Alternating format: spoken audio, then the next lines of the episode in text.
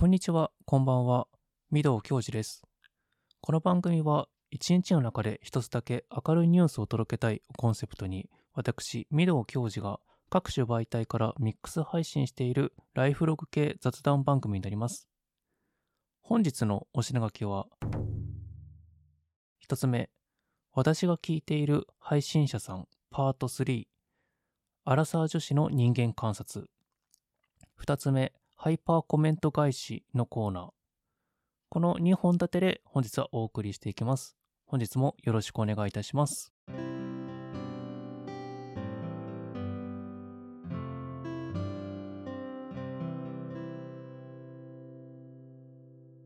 はい、といったところですね、本日はですね、久しぶりの、えー配信者さん紹介の企画をやっていきたいと思います。えっ、とですね、もう、なんかいろいろとですね、語りたいことといいますか、その番組についてですね、あの、私の 愛が溢れてしまいそうなので、ちょっと本日はね、もう早速やっていこうかなと思います。よかったらですね、本日も最後まで聞いていただけたら幸いです。では、始めていきましょう。はい、えーと、本日はですね、えー久しぶりの企画なんですけれども、あなたのおすすめの配信者さんを教えてのコーナーですね。あなたが普段から聞いているまたは最近ハマっている配信者さんをこっそり教えてくださいという企画になっております。今回はですね、私が御堂教授がですね、聞いている配信者さんのご紹介ですね。第3弾になりますね。早くも。はい。えっとですね、今回はですね、番組名が、えーアラサー女子の人間観察さんですね。えっ、と、今回、えっと、概要欄のところに、えっ、と、Spotify ですね。アラサー女子の人間観察さんの Spotify のリンクと、あと公式の Twitter、あと、ハッシュタグは、えっ、と、ハッシュタグ、えー漢字で女子観ですね。観は観察の観ですね。女子観。こちらちょっとね、あの、載せさせていただきます。早速ですね、えっと、番組の、え概要等をちょっとね、ご紹介していきます。えースタートしたのが2020年の4月から放送開始されたという番組になっております。え毎週土曜日の、え夜8時に、まあ、毎週ね、こう配信、更新されていますね。パーソナリティは、えお二人ですね、えっ、と、お話しされていて、えっと、のぞみさんという方ですね、女性ですね。と、えーひかるさんという方ですね。えっと、Spotify の方で、えっと、載っておりました、えっと、軽いプロフィールといいますか、えっと、のぞみさんの方が、これ、あの、あれですかね、あの、年齢が書かれているんですけども、年齢の言っちゃっていいんですかね、ちょちょっと伏せますね。えっと、のぞみさんはですね、えっ、と、IT 企業とスナックで働くフリーランスということですね。で、ヒカルさんは、えー留学から帰国した後、現在 UA 中と、えー記載がありますね。はい、なかなか特徴のあるね、あの、お二人なんですけれども。えっと、番組の概要ですね。どんな番組かということなんですが、こちらもあの公式の、えーと Spotify の方からですね、引用させていただきます。大学の同級生ながら全く別々の道を歩む2人のアラサー女子が日常を赤裸々に売り渡すライフログ系番組です。恋愛、性、健康、友達、仕事、お金、人生、頭を抱えながらも楽しんでしまうアラサーの生の声をお届けします。独身です。というふうにね、あります。はい。このね、あの番組の概要のこの文言なんですけども、これ毎回ですね、あの実際の放送の中で、一番最初のね、あの番組タイトル、イントロかな？のところに流れる文言なんですけれども、なかなか、もう、もうまさにこれですね。あの、本当によく現れている、このね、日常を赤裸々に売り渡すライフログ系番組ってすごいですよね。なんか、すごいなと思って、もうこのね、番組コールだけでもね、この番組がね、どれだけ面白いのかっていうのが分かってくるかと思うんですけども、えっ、とですね、私が聞き始めたのは、実はあの、去年のですね、秋、いや、夏ぐらいだったかな、に聞き始めまして、あの、Spotify の方でね、たまたま、あの、おすすめの番組みたいな感じでね、出てきたんですよ。で、聞き始めてみて、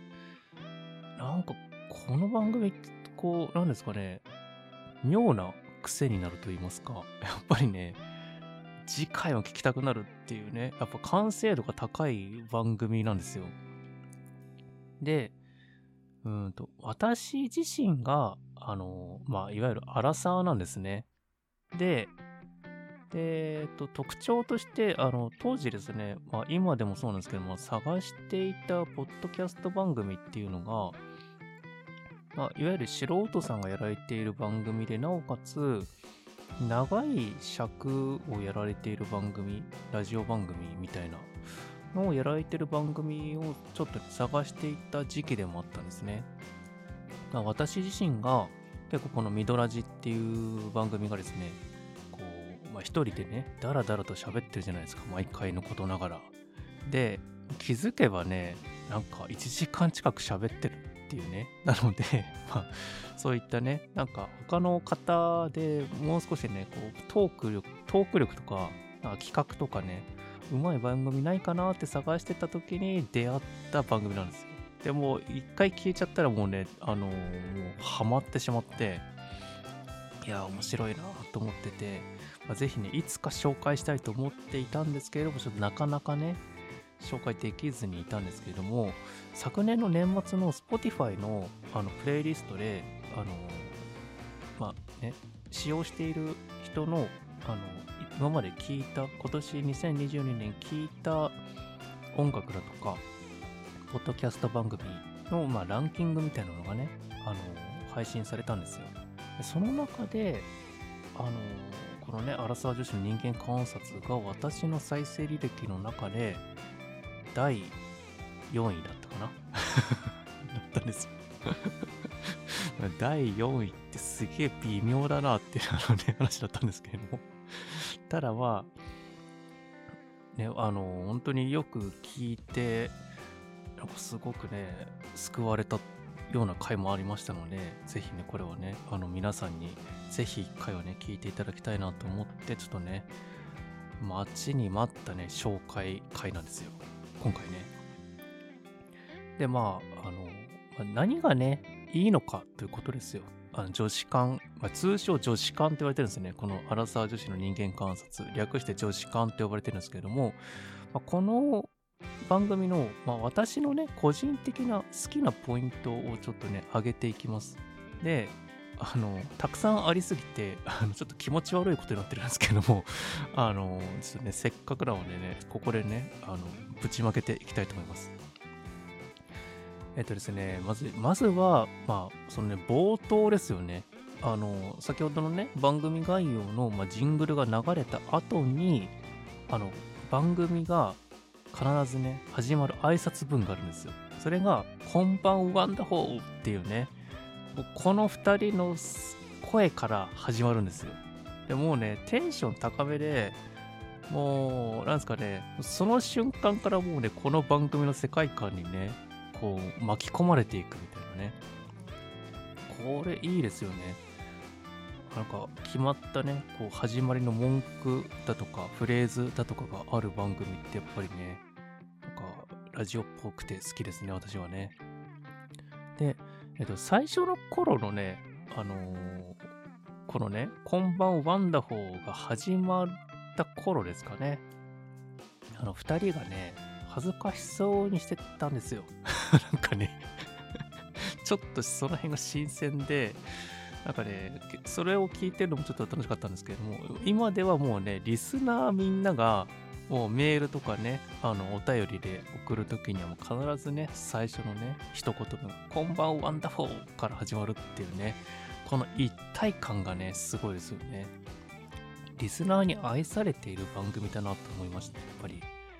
それができるのがやっぱりね、女子館のなんともすごいところだなとね、毎回のことながら思っております。で、えっと、まあ、そうですね。あの、アラサー女子の、まあ、2人が喋っているという、まあね、番組なんですけれども、この、聞いていて、私がね、なんとなく思っていたのが、あのね、まるでね、この、のぞみさんとひかるさんのお部屋に、私もなんとなくいて、こっそりとね、2人の話を聞いてるかのような体感があるんですね。すごくね、気持ち悪いと思うんですけれども、あの えっと、そのぐらいなんかね、あの、二人の、なんかリア、リアルなって言いますかね、普段の会話の流れで普通に始まっていくんですよ。この番組。で、あの、ポッドキャストとかラジオ番組やられている方なら、なんかね、無意識に意識しちゃうことがあるんですけども、あの、聞いてる方に向けて話しちゃうんですよ。皆さんお元気ですか？とか。っていうふうに私もねやってしまうんですけれどもそれがあのこのね女子館はね最初のあたりはないんです。番組のなんですかね。本当に「こんばんワンダホー」から、まあ、番組のジングル流れて、もう、挨拶ちょっとしてで、ところでさ、みたいな感じでね、急にね、普段の会話が始まるみたいなね、これがなんかね、すごいなと思っていて、なんかもう本当に、勝手にね、私がね、あの親近感を覚えて、あのお二人とね、まるで友達かのごとくに私はね ひっそりと聞いてはいるんですけれども、なんかそういう、こう、なんですかね、日常をこう本当に赤裸々にね、あの放送していくっていうね、このスタンスがね、すごいですよね。なかなかね、真似しようと思ってもね、できないんですよね、こういうのって。なので、なんか女子館のこの魅力と言いますか、なんかこう、なんですかね、なんか、その辺もなんかもうすごくこの番組特徴的だなと最近ね、感じています。で、あのー、まあ、なんですかね、女性パーソナリティが、まあ、お二人でね、あの、トークしている番組なんですけれども、結構ね、あの女、女性パーソナリティが、あの、複数で集まってやっている番組っていうのは、ね、他にもいくらでもあるんですけれども、同じように、あの、アラサーとかを、まあ、テーマにしてるね、あの番組タイトルに入れてるような番組も、いくつかあります。で、まあなんかその中でなんで私この女子館が好きなのかなってリピーターになってしまったのかなと思っていたんですけども理由がですねあのこのね女子館は女子館全開とかあの女性でしかちょっと理解できないとピンとこないような話題だとかあとは恋愛ネタですかねっていうのをあの他の番組さんは結構やりがちなんですよ。ただこのアラサー女子の人間観察はほとんどそういう要素がないです。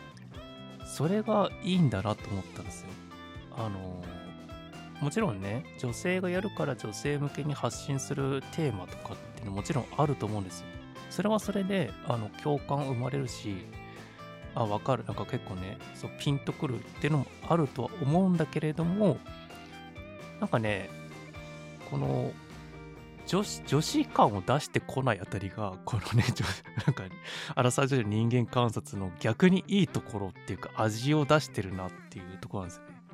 毎回ね、あの番組の構成としては、なんか、テーマが一応決まっていて、まあ、それをね、毎回変えていくんですけども、そのテーマがだいたい、〇〇派、〇〇派みたいな感じで、A、A、B みたいな感じで、こう、それぞれがね、のぞみさんとひかるさんが、私はこっち派なんだけれども、まあ、なんでかっていうとみたいな感じで、こう、なんかね、討論していくみたいな、っていうような、ま、形式のね、あのー、進行なんですよ。で、この取り扱うテーマっていうのが、あのー、アラサーあるあるは、まあ、あるんですよ。ただ、結構ね、マイナーなね、テーマも扱うんですね。結構ちょっとね、うーん、センシティブと言いますか、あの、なんか、結構こそこ突っ込んで話すんだみたいな感じのね、あの結構ね、デリケートな話とかも結構ね、堂々とね、2人でね、取り上げてね、もう意見をぶつけ合うみたいなね。まあ意見ぶつけ合うっていうほどじゃないと思うんですけれども、まあ2人がね、まあ私はこう思うみたいな。でも、そういう意見もあるよねみたいな感じで。っていう進行で、それがね、分かりやすいんですよね、すっごく。なのでなんかこう、本当にね、あの、友達がなんか喋ってんのを、なんか聞いてるみたいな、ようなね、変なね、あの、距離感があるんですね。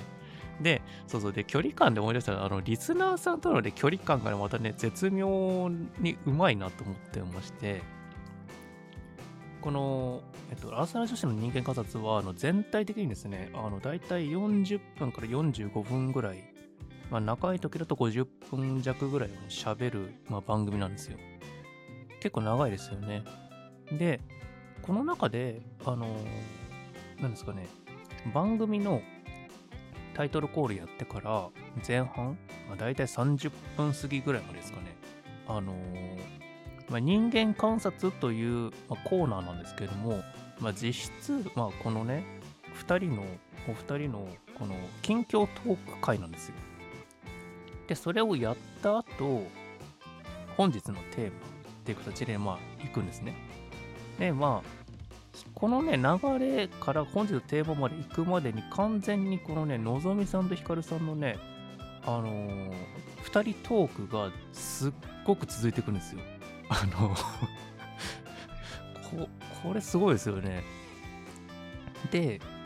その番組の終盤にやっとコメント返しとかお便り紹介が、まあ、あるんですね、コーナーとして。そこで初めてリスナーとの掛け合いが始まっていくんですよ。で、このね、あの、まあ、最初の話に戻っちゃうんですけども、あの、聞き手側のことを、あの、もちろんね、考えてるはずなんですよ。考えているはずなのに、あの、番組前半は本当にプライベートルームがのごとく、なんかすごくね、突っ込んだ話とかもしていくっていうね、それがすごく自然体で始まっていくんで、すごいですよね。この振り幅がすごいな。番組終盤は結構ちゃんとリスナーさんと、あの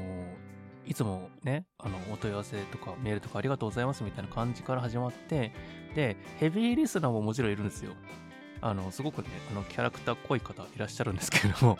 あの、その方とのなんかね、こう掛け合いみたいなね、あの、毎回のこのなんか流れみたいなのがある、あったりするんですけれども、いやさっきまで全然こうね、我々聞き手側に向き合うことすらなかったのに、急にガッてくるっていうね、この、なんとも言えない、なんかツンデレ感みたいなのがいや、すごいなと思っていて、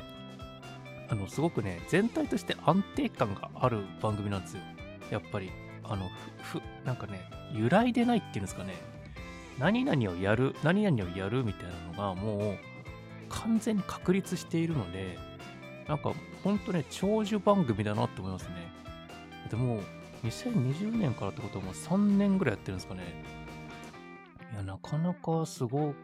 いいいなと思いますね。で、まあ、個人的にね、あの、好きなエピソードいっぱいあるんですけれども、ちょっとだけね、あの、軽く紹介しますと、私がね、一番最初かな、あの、何回かね、聞き返した回があって、それがね、エピソード、えハッシュタグ130の短距離型でも長距離型でもいいじゃないっていうね、回があります。こちらは、うんとね、まあ人生と言いますか、あの仕事とかですかね。あの、まあ何でもいいんですけれども、あの、一気に集中してガッていくタイプなのか、それとも、あの、ペース守って、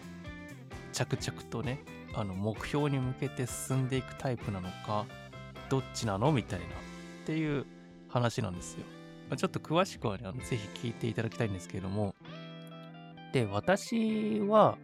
このエピソードが結構、何ですかね、なんか、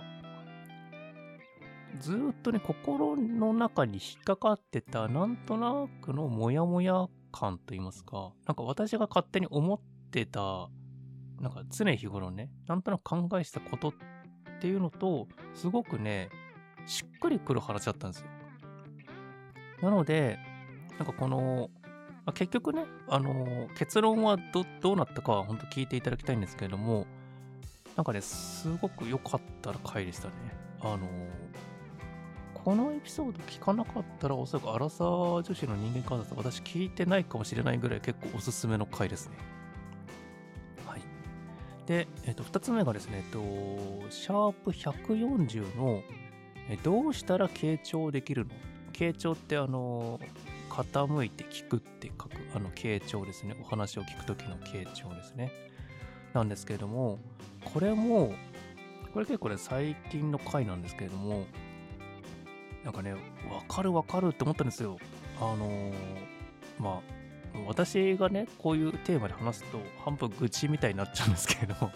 ただなんかこうアラサー女子の人間がこのねお二人ねのぞみさんとひかるさんってあの愚痴ではなくて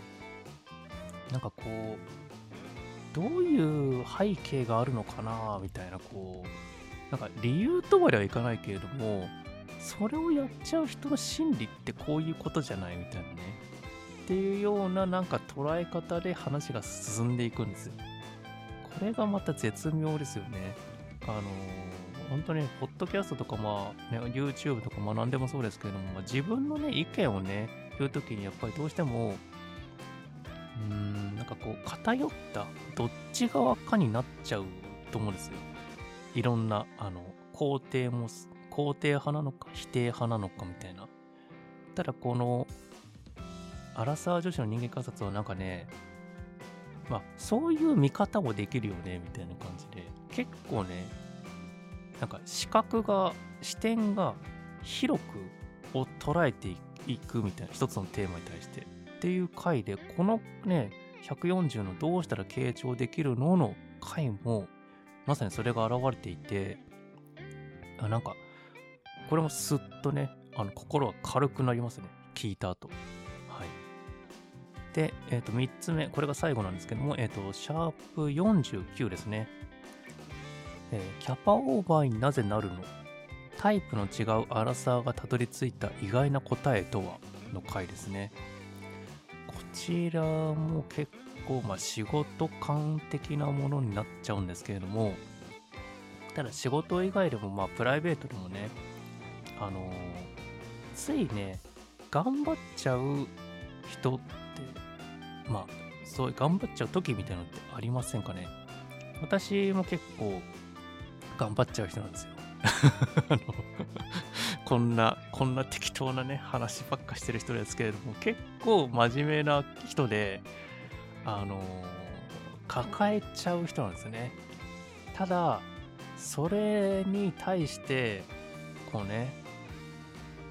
まあ、あるね、結論に至るんですけれども、その、まあ、たどり着くまでの過程も、なるほどなって思ったし、ああ、なるほどっっていう、本当なるほど、なるほどって言いながら聞いちゃう回でしたね、これも。っていうような感じで、まあね、あの、他にもね、本当にいいエピソードいっぱいあるんですよ。アラサー女子の人間観察は。で、あの、まあ、全体的に、何ですかね、あの、まあ、雑談形式ではあるものの、あの、基本的に討論に近いかもしれないですね。あと自己啓発っぽい要素も多少含んでるかなというのはありますね。で、まあ、どんな人にじゃあね、聞いてほしいのかとか、まあ、おすすめですかね。こんな人結構ね、ハマるよみたいなのを私のちょっと考えたんですけども、ままずね、あの、アラサーの人じゃないと、まず、ちょっとね、共感力弱いかもしれないですね。あの、アラサーの人であってほしいと思うんですね。聞いてる側も。っていうのも、やっぱりね、アラサーあるあるという、まあ、勝手なね、くくりではないですけれども、この、うーん、人生ね、重ねてくると、見方とか経験値だとかいろいろとあるじゃないですか。ただ、その中で、荒さっていう年代って、まあ、男性ともに、男女ともにね、あのー、なんか、経験値はそれなりにあるんだけれども、なんか、どうしようかな、みたいな。っていう、なんかね、迷うことが多い年代なのかなと、ちょっと個人的に思っています。あの、もちろんね、周りの環境ももちろん変わってくるね、あの世代でもありますし、自分自身も今までの自分のこの何ですかねまあ考え方とか生き方とかっていうのもありつつも変わりたいのかいやそうじゃなくて貫いていきたいのかとかいろいろとあるじゃないですか。悩みと言いますか。なんとなくの不安とかもありますよね。こうこのままでいいのかなとかこれ思ってるの自分だけかなみたいな。かいろんなことあると思うんですけどもそういうようななんかあんましね声出してねこう誰かとね話すようなことじゃないようなちょっとしたことを取り上げている番組なんですよ。なのでアラサーの人聞いたらめちゃくちゃ共感すると思います。でえー、と2つ目が、えー、そうですね、まあ、生き方とか働き方に、悩みがちな人。悩みがちとか言ってますけど、あのまあ、私も実際そうなんですけれども、あの、なんですかね、考えちゃう人ですかね、どっちかっていうと。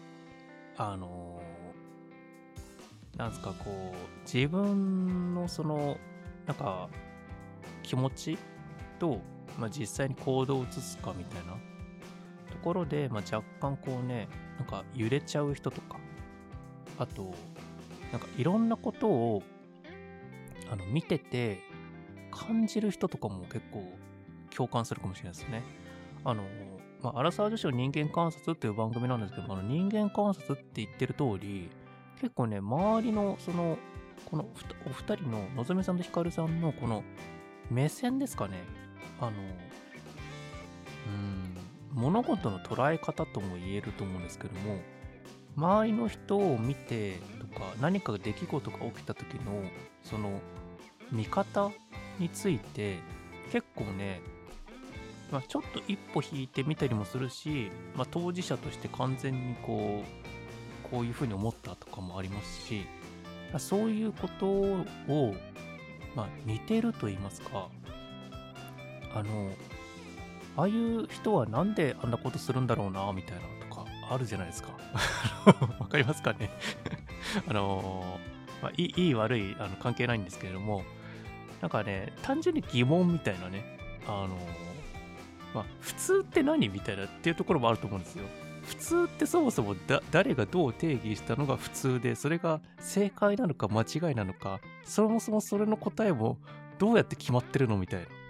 っていうような、まあ、若干めんどくさいんですけれども、私はね、なんかそういうような、あの、考え方とか捉え方をしちゃう人なんですよ。で、それにも近いような、なんかその、なんか目線といいますか、捉え方をされてる2人だから、なんか私は結構ね、そこで共感するのかなと思ってます。まあ、なんとなくこうね、あの、いろんなこと考えちゃう人みたいなのは、すごくね、私も実はそのことを思ってた悩んでたんだよねみたいなのが感じるエピソードは必ずあるという番組ですね。はい。で、ちなみに、そうそうそう。で、あの、悩みとか、あの、抱えてるから、お悩み相談番組なんですか？みたいな、あの、感じられるかもしれないですけど、あの、全くね、あの、お悩みには答えてません。あのね あの、答えが提示されるわけじゃないんですよ。あの、そこね、あの、ちょっと誤解ないように、あの、お聞きください。あの、別に、こういう時はこうした方がいいですよ、みたいなね、そういう明確なアンサーがある番組ではないんですよ。ただ、あの、アンサーの手前で、うーん、みたいな。まあ、こ今度はこういう風に考えてみようかなとか、今度はこういう風に言ってみたらどう？みたいな。とか、うーん、みたいな感じで、そういうなんかね、答えになる手前のところで、あの、なんかが、なんか情報が得られるかもしれないっていう番組ですね。この辺のバランスがね、結構ね、あの、なんとも言えないんですけれども、あの、面白いところでもありますね。はい。あとは、まあそうですね、先ほどもお話しした、まあ、長いね、長時間ラジオですね。まあ1時間弱とか、まあ30分以上ですかね。の番組が好きな方は、まあぜひね、あの、ハマると思いますね。なんか全然長さを感じないですよね。本当にテンテンポがいいっていうのもありますね。あの、2人の掛け合いなので、結構こう、盛り上がりが結構ね、スピードがだんだん上がっていくっていう感じですかね。あと、まあ、えっと、個人的に感じたのが、2人のね、あの、スピードですかね。あの、トークのピードが、わりかしちょっと速いかもしれないですよね。なんかこう、ゆっくりと、あの、緩やかに喋っていく系じゃなくて、結構ね、ね、聞いて聞いてみたいな感じで、こう、なんかね、こういうことあったのよみたいな感じで、なんかこう、本当に友達とね、リアルタイムで対面でね、喋ってる時のような感じのテンポ感です。それがね、すごくいいんですけれども、まあ、そんな感じですかね。まあ、本当にね、いろいろとあのお話ししてきまして、まあ、こう、なんかどれだけ女子間の魅力が伝わったのかってちょっと怪しいところであるんですけれども、本当にね、なんかね、毎週土曜日の夜8時はね、私、結構配信されるの楽しみにしていて、で、こう、なんですかね、もう、安定感ですかね、やっぱり。この2人の、このアラ、アラカン、アラ、アラ女子、アラ、えっと、女子間ですね。すいません。アラサ女子の人間観察っていう番組がもう、本当に2人のこのパーソナリティとしてのトーク力だとか進行の掛け合いだとかも含めて、まあ、まず違和感がないもうかっちりと安定してるっていうのとそこにあの参加するリスナーさんたちもこれもまたね結構安定感あるあの人たちが揃ってるんですよ。で最近は私があのなんですかね前回かな？前々回、なんかいつだったか忘れましたけど、あの、メールで、あの、お問い合わせして、あの、お便り送ったんですけども、あの、幻のね、0回を聞いてみたいですって話をね、あの、前送ったことがあるんですよ。この、お二人に。そしたら、あの、その当時の第0回のこの音源もね、実は公開されまして、ちょっとだけね。そしたらその時の、ラスター女子の人間観察のまず、なんかね、タイトルコールからなんかすでになんか、こう、今全然違うテンションでやってて、なんかそれもね、ちょっと面白かったですね。なんか、もうすでに、これから聞く人はもう、あの、完成されてる番組です、本当に。ただ、完成するまでの、この初回の頃を聞くっていうのも、ある意味ね、楽しさがある番組ですかね。この2人のなんかね、番組としての成長過程が見れていくっていうのも、結構面白い楽しみ方が、方かなと思いますね。はい。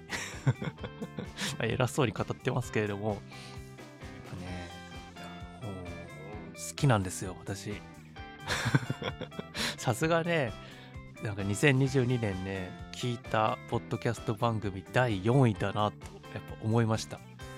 溢れますね、愛が。はい。まあそんなところでね、まあ、今回は、えー、アラサー女子の人間観察を、えー、ご紹介させていただきました。本当にね、ぜひね、あの概要欄にもね、あの Spotify のランキング、あの概要欄とか、Twitter とかね、載せておきますので、ぜひね、聞いてみてください。はい。えー、ではですね、えー、次は、えっ、ー、と、今日の、えー、フリー BGM 楽曲をご紹介いたします。えー、アス、えー、アテリア・レリー・バードレバルーンです。どうぞ。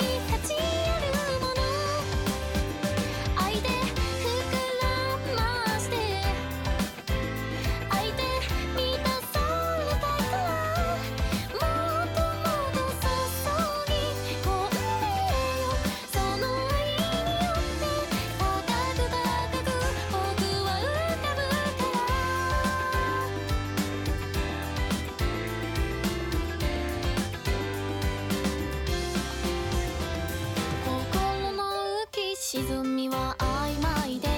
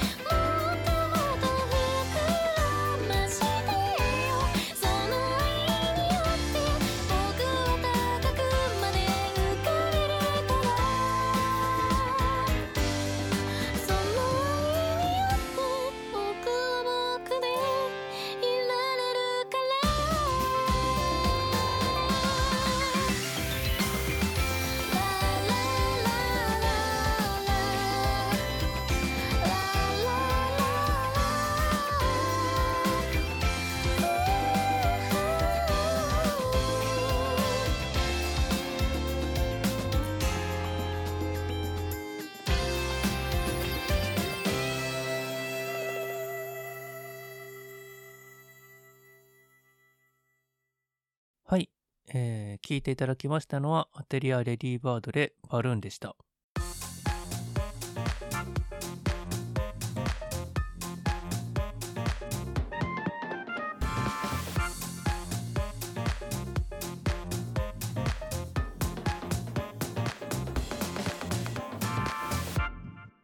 はい、え2つ目の、えーコーナーはですね、ハイパーコメント返しのコーナーですね。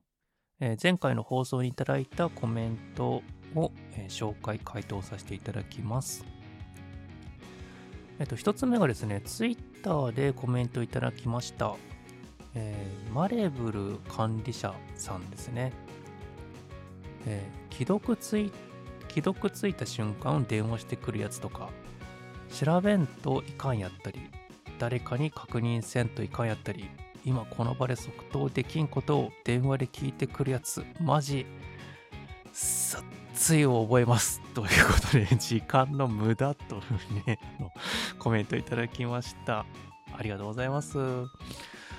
いやー、なんかね、これ前、前々回かな？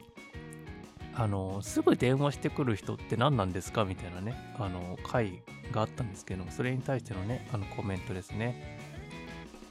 そうですね、あの、本当にね、こう、コメントからして、こう、なんかね、あの、ほとばしる怒りをね、感じますけれども、私もね、あの、あの回話した頃は結構ね、ちょっとね、毒吐いてたなってね、改めてね、聞き返したら思ったんですけれども、あのなんかね、やっぱね、でも、思やっぱ冷静に考えても思うんですけれども、あのまあ、電話ね、あの本当に素晴らしいね、ツールだと思います。本当にね、あのコミュニケーションツールとしては、まあ、間違いなくね、あの電話はやっぱりねあ、あった方がいいとは思うんですけども、えっ、とですね、受け手側のことを考えて、あの電話するように、そこに誠意誠意ですかね、があることがまず大前提だなとね、今でもあの思いますね。あの、ちょっと熱が冷めた今でも思うんですけども、あのコミュニケーションツールということなんですよ。やっぱ電話もね、結局は SNS だとか、まあチャットだとか、まあいろんなメールだとかも含めてなんですけれども、ただその中でも、あの他のメールの方がまあ分かりやすいですかね。あの、メールになると丁寧な文面書くじゃないですか。なんとなく。まず最初お疲れ様ですとか、あの、まあ大体そんなところから始まって、まあ最後よろしくお願いいたしますだとか、あの、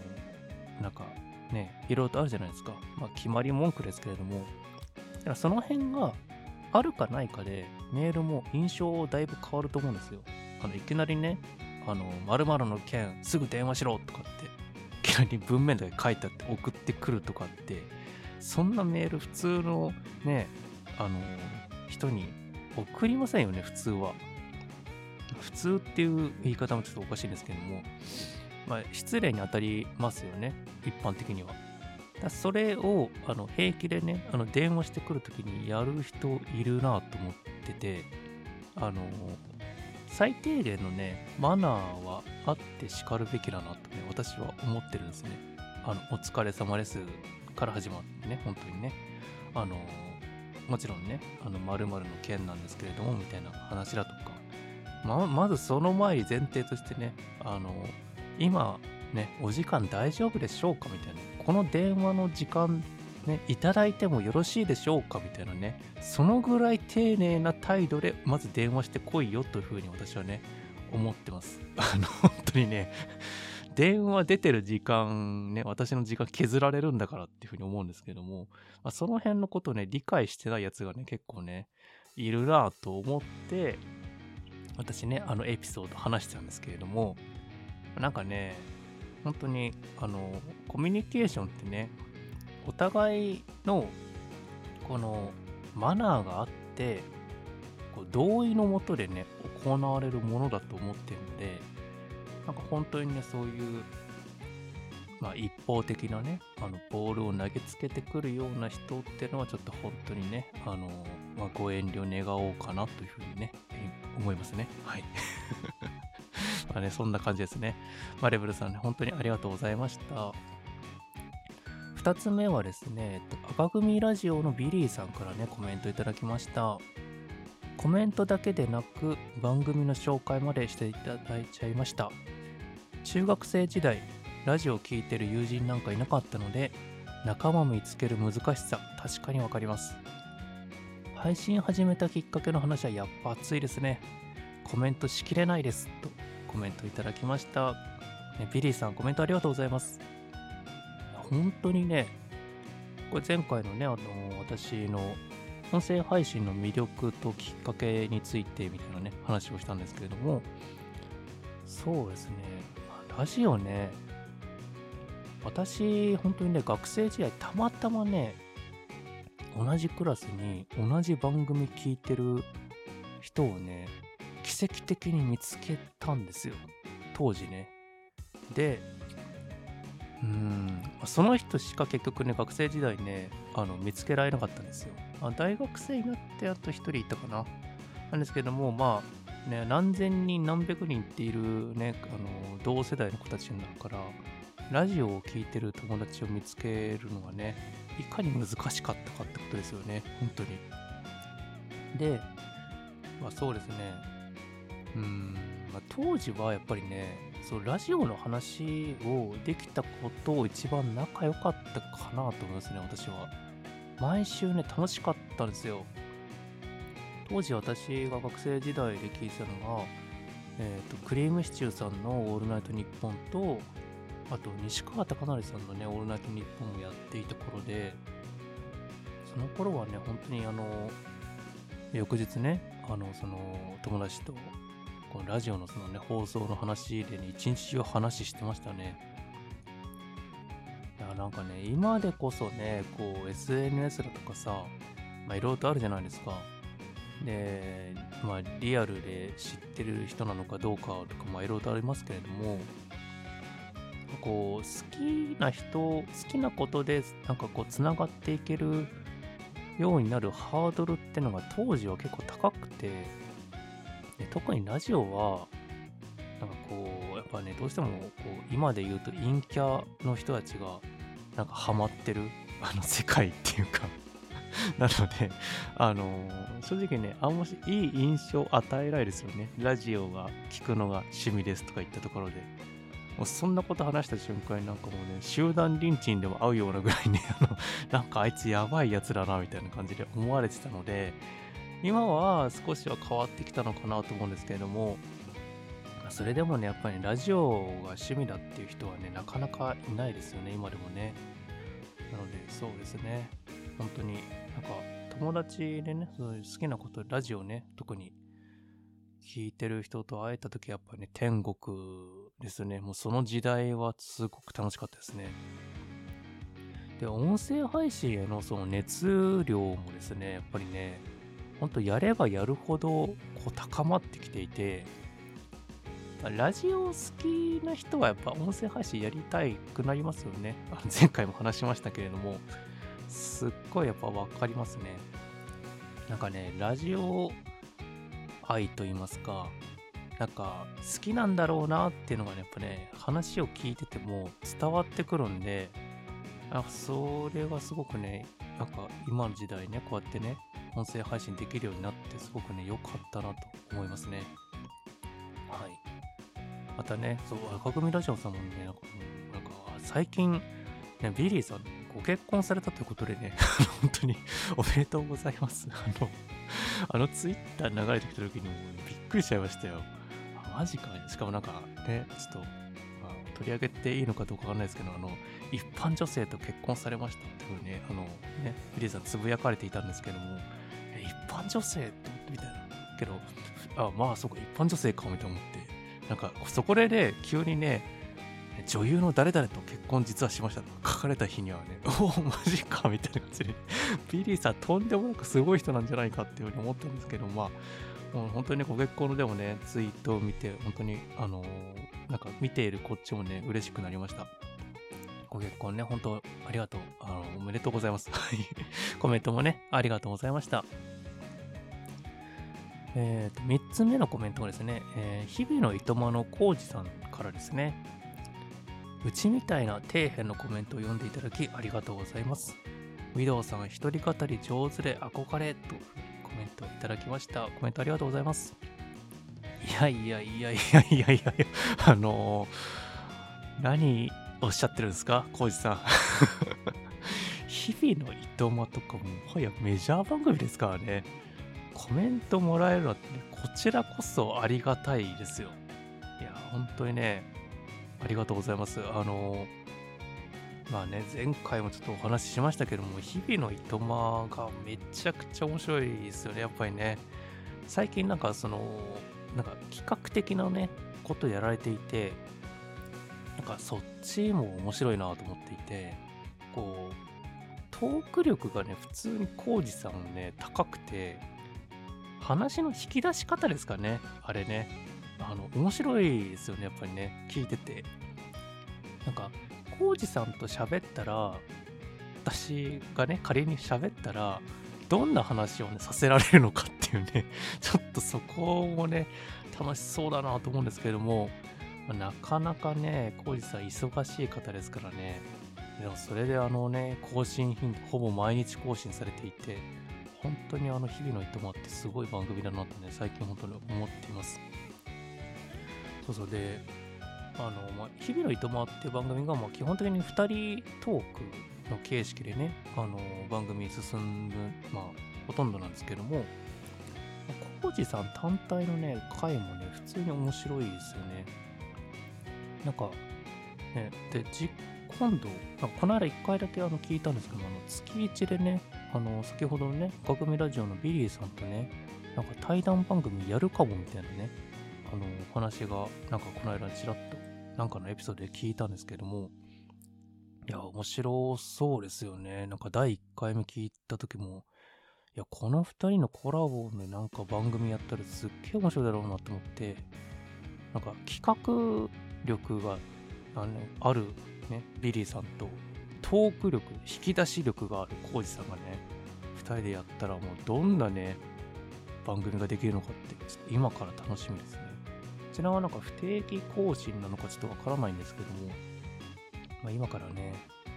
いや、ほんと日々の糸満さんがなんかこう、私のね、あの、日々の中にちゃんと溶け込んでおります。あの、毎日 ひっそりと聞かせていただいております。はい。ね、コウジさん、コメントありがとうございました。で、最後はですね、えっと、そうそう、アンケートを、えー募集してたんですよ。前回？前回の放送やった後、えっ、と、コメント、ん何をやったんだっけな？えーとあ、そうそうそうそう。そうそう、ツイッターでそうそうコメントしたのが、えっ、とね、Spotify で実はですね、ミュージックトークっていうね、サービスがあるんですよ。で、まあ、えっ、とね、しかし、えっ、とね、プレミアム会員でないと、せっかくのね、そのミュージックの部分がね、聞けないらしいんですね、このサービス。で、そこで、えっ、と、皆様の Spotify のプレミアムか無料かアカウントでどのくらいの割合なのか教えてくださいとね、私がまあアンケートを募集させていただきました。で、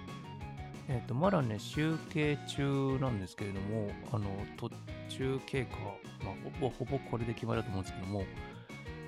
えっ、と、選択肢4つありまして、1つ目がプレミアム会員だからミュージックトークが楽しめる。2つ目が無料会員だからミュージックは聴けない。3つ目、そもそも Spotify でポッドキャスト聞いてない。え4つ目、ポッドキャストはトークだけでいい。音楽は不要です。みたいな。まあ、そのね、4つの選択肢を設けまして、皆さんね、投票いただきました。ありがとうございます。25票入ってますね、今のところ。で、えっ、とですね、面白かったですね、アンケート結果。あのー1位がね、同率で1位でした。あの1つ目がですね、えプレミアム会員だからミュージックのトーク楽しめる。こちら44%。えーで同率1位でなんと無料会員だからミュージックは聴けない。44%で最後が、えーポッドキャストはトークだけでいい音楽は不要ということでこちら12%ということでね。皆さん投票ありがとうございました。いやーなんかちょっと意外でしたね。あのー実は個人的に思ってたのがあのー Spotify のあのプレミアムアカウントまあ、有料会員ですね。で、少ないんじゃないのかなってなんとなく思ってたんですよ。結構みんな無料アカウントなのかなと思ってたんですけども、まあ、実際はね、半々ぐらいなんですね。で、最後のね、あの、気になったところは、あの、ポッドキャストはトークだけでいいと、あの、音楽とかいりませんみたいなね、あのところにちゃんとね、表が入ってるんですよ。で、これが結構私、あ、なるほどと思って、なんか、ね、ラジオっぽい、なんかラジオ番組みたいなのやりたいなってずっと思っていてやってはいるんですけども、音楽なくていいんだみたいなね、なんかそれもすごくへえと思って、なるほどなと思って、まあ、ま、真逆ですよね。あの、ミュージックトークも楽しめますっていうタイプの人もいれば、まあもう完全にもうね、Spotify はもうなんか、ポッドキャストだけ聞くよみたいな感じで使ってるので、別に音楽なくても別に困りませんみたいな。っていうような考え、まあ感じの人もね、いるっていうことで、結構意外と言いますか、なるほどなと感じましたね。まあね、あのー今後ね、どうしていこうか、ちょっとまだ考え中なんですけども、せっかくなんでね、ミュージカルトークや、1回ぐらいはやってみたいなと思うんですけど、ちょっとなかなかね、編集とか大変そうなので、どうなるかわからない状態です。はい。といったところで、えっと、本日の、えーハイパーコメント返しのコーナーでした。